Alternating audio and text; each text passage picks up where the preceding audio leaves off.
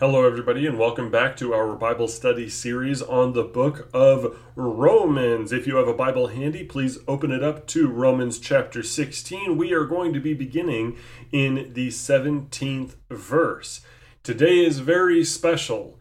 This is the last upload for the Romans series for the time being. We will have gone through this whole book verse by verse well, several times actually, because we always read the passage and then reread it, and then re reread several verses in connection to each passage. And it's been just about a whole year of going through Romans. Now, I understand some listening to this are going to say, that's not enough. You are correct. There was one pope that had the book of Romans read to him every single day while he was in office as the pope. If memory serves correct, he did so while there were these big, like, fires next to him. He was trying to keep warm from a habitual illness with fires, and as he had the book of Romans read to him while he was next to these fires, uh, plague rats avoided him. So I personally think this is the provision of God because he avoided the bubonic plague while it was at its height, the Black Plague, and coincidentally was reading Romans every single day. I don't think that's a coincidence. I believe this book of Holy Scripture, the closest thing you can get to a systematic theology textbook in the Bible, is so important that God wanted somebody to read it every day, and he preserved his life during that time. Uh, now, maybe that's a tall tale, but I digress. This is an extremely pure gospel message from St. Paul the Apostle, and I guarantee you at some point we will have to come back to it as we start to talk about the other perspectives and why they're wrong, why Luther is right, etc., and so forth. But for today, we will just read the rest of this book, go over what we read in detail, and call that a series for now. Let's go ahead and start in the 17th verse. I appeal to you, brothers, to watch out for those who cause divisions and create obstacles contrary to the doctrine that you have been taught. Avoid them. For such persons do not serve our Lord Christ, but their own appetites and by smooth talk and flattery they deceive the hearts of the naive. For your obedience is known to all, so that I rejoice over you, but I want you to be wise as to what is good and innocent as to what is evil. The God of peace will soon crush Satan under your feet. The grace of our Lord Jesus Christ be with you. Timothy, my fellow worker, greets you. So do Lucius and Jason and Sosipater, my kinsmen. I, Tertius, who wrote this letter, greet you in the Lord. Gaius, who is host to me and the whole church, greets you. Erastus, the city treasurer, and our brother Quartus greet you. The grace of our Lord Jesus Christ be with you all. Amen. Now to him who is able to strengthen you according to my gospel and the preaching of Jesus Christ, according to the revelation of the mystery that was kept secret for long ages, but has now been disclosed, and through the prophetic writings has been made known to all nations, according to the command of the eternal God, to bring about the obedience of faith. To the only wise God be glory for evermore through Jesus Christ. Amen. Amen and amen. That is the word of our Lord. Thanks be to God. Verses 17 through 20 are instruction, further instruction. Then verses 21 through 23 are some last greetings. Finally, verses 25 through 27, it may be labeled doxology in your Bible. That's not part of the Bible, the little labels they put over passages. I would prefer to say that this is a benediction in addition to a doxology, but we'll get into that in a bit. Verse 17 I appeal to you, brothers, to watch out for those who cause divisions and create obstacles contrary to the doctrine that you have been taught. Now, what is somebody who causes divisions or creates obstacles contrary to doctrine? I consider that to be two separate groups that can also be one group. If somebody causes a division or heresias. Remember, the word heresy comes essentially from division, dividing the body of Christ. Typically, we refer to that in terms of doctrine. You take the church and you split it into real church and fake church based on a heretical doctrine that damns people. Sometimes that is from obstacles contrary to the doctrine that we have been taught. A good example of this would be, say, Arianism, the belief that Jesus Christ is not God, but he's just a really, really powerful being that God the Father created. That is an obstacle because everybody in the church was a Trinitarian up until different heresies cropped up, like Ebionitism and Arianism, that were stumbling blocks, obstacles that divided and split the church. However, there are also cases in which somebody is just a cantankerous butthole and they cause divisions from there. Remember, St. Paul is writing to the Roman church that has this Jewish Gentile divide going on, with various people angrily arguing with each other over who maintains or gets the legacy of the Old Testament. And of course, in the letter, St. Paul has been teaching us that the church is the new Israel. Everybody in the church has that heritage of the Old Testament. It properly belongs to Christians. That's not necessarily going to end the conflict, just because St. Paul gave the definitive word as an apostle writing the word of God. People could still argue with one another. People could still look down on others or try to exert too much influence over the church when they are not a spiritual authority. Others might arrogantly consider themselves to be the white blood cells of the church, maybe hiding under a shield called polemics, where they are able to point and shriek at everything they don't like, hurl anathemas for any single disagreement, and claim that they are righteous for doing so.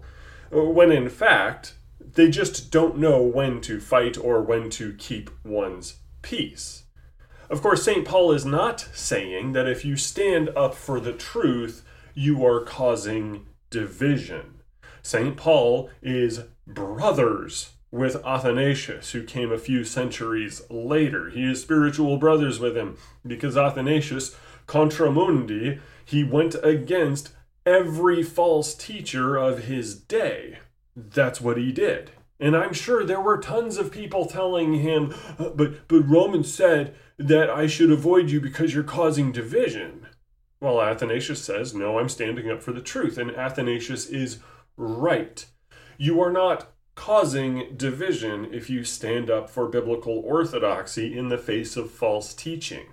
You are, however, causing division when you turn a molehill into a mountain, when you point and shriek at everything and claim that it is for orthodoxy.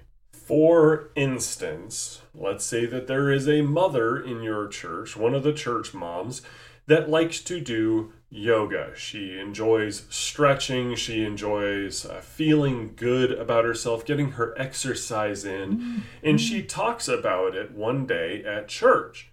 And then the older church lady says, That is demonic trash. Oh my goodness, we have an epidemic of evil heresy in this church if we have church moms that like to do the ugly Hindu practice of yoga. And of course, maybe the church mom tries to cool this down, saying, Well, actually, I looked into it and it was European gymnastics people mm-hmm. that invented what's called yoga today. There's a lot of history with how it came to the Raj, but uh, for the most part, yoga, as it's called today, came from Sweden.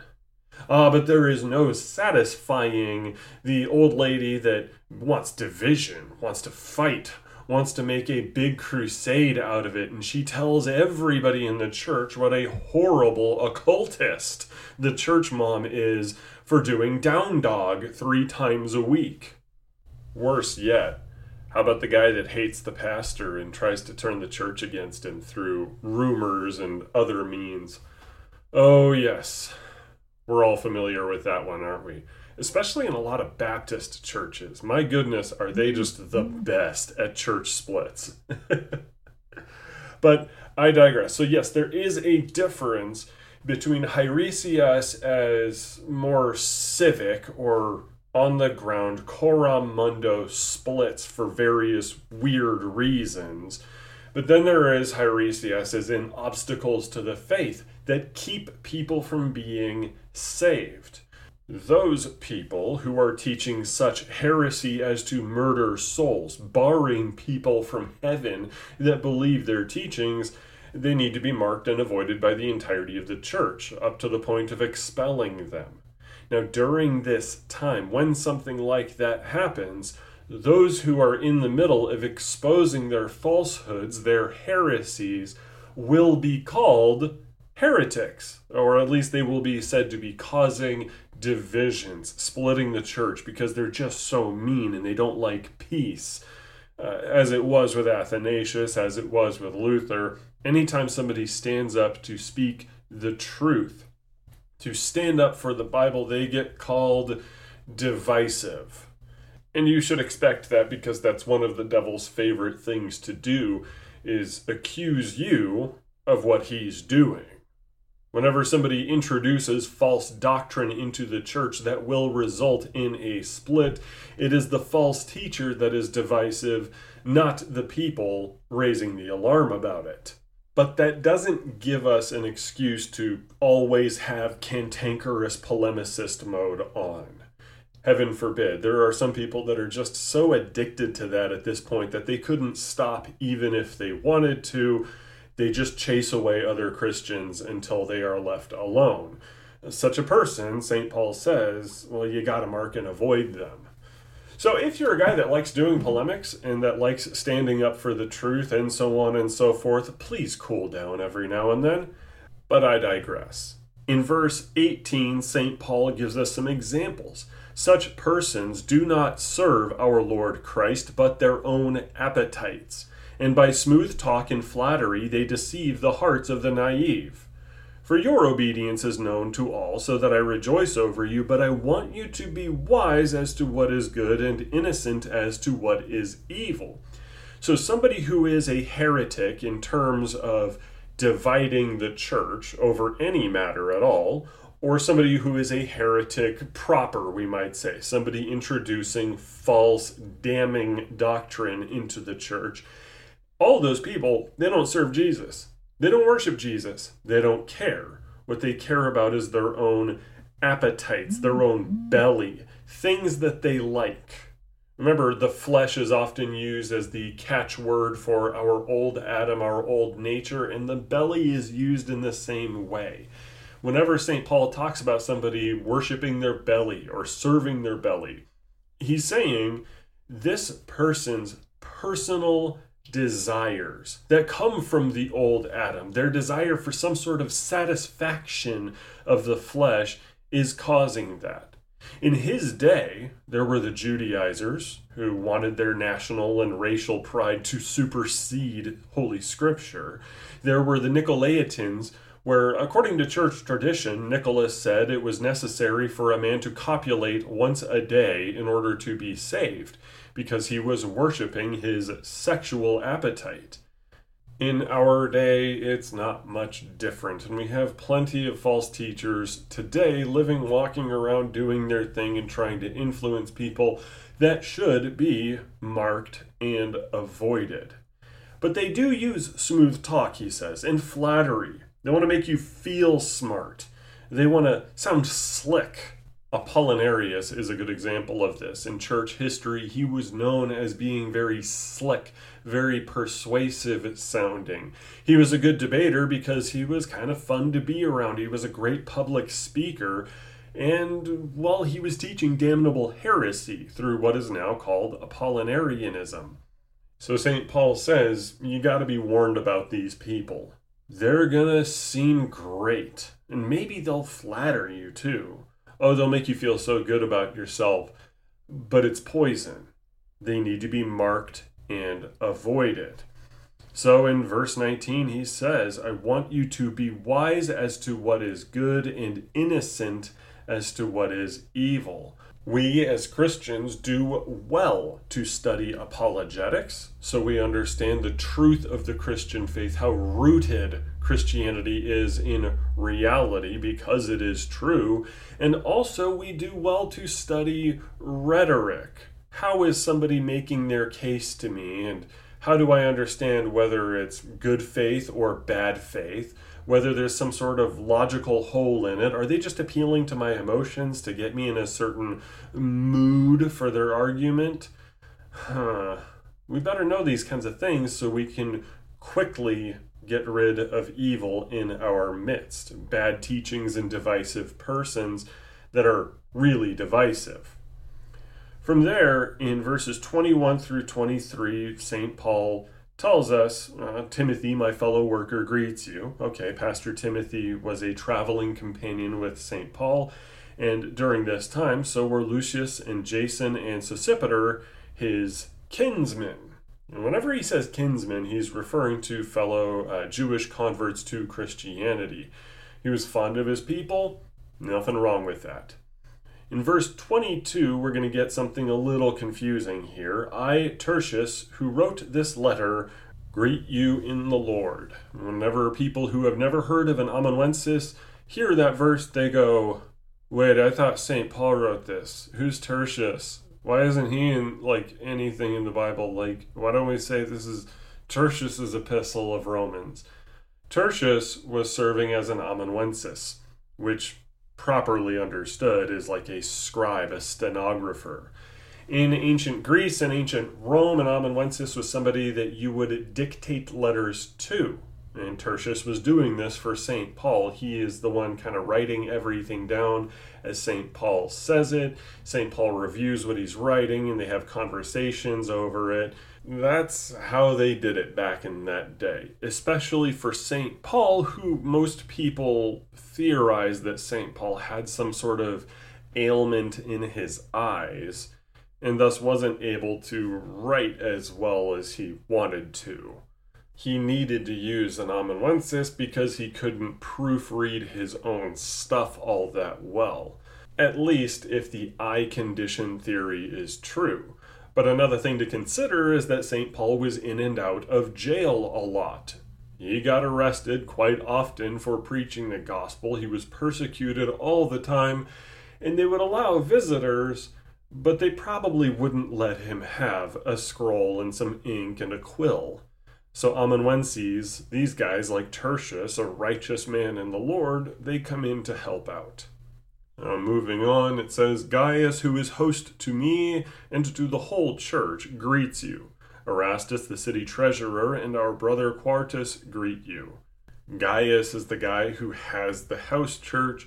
Erastus, being a city treasurer, means that the city Paul is in, that he's writing from at this time, is doing pretty well in terms of the gospel spreading if government officials are also coming to the faith. That's really good. Now, you'll notice if you have an ESV Bible and some other Bibles, they might not have verse 24 for silly reasons. Verse 24 writes, The grace of our Lord Jesus Christ be with you all. Amen.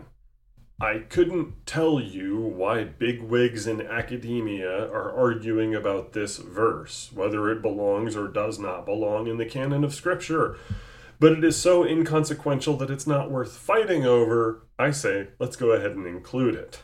Now on to the benediction slash doxology. Now to him who is able to strengthen you, according to my gospel and the preaching of Jesus Christ, according to the revelation of the mystery that was kept secret for long ages, but has now been disclosed, and through the prophetic writings has been made known to all nations, according to the command of the eternal God, to bring about the obedience of faith to the only wise God, be glory forevermore through Jesus Christ. Amen. It's a nice little run on sentence there, isn't it? But it is incredibly powerful for St. Paul to put his apostolic seal of authority on this. Because he says, To God, that is, to him who is able to strengthen you, to God who will help you, according to my gospel and the preaching of Jesus Christ, which then he goes in describing everything he just wrote. He tells you what this is, what the book of Romans is. The revelation of the mystery that was kept secret for long ages, but has now been disclosed, and through the prophetic writings has been made known to all nations, according to the command of the eternal God, to bring about the obedience of faith.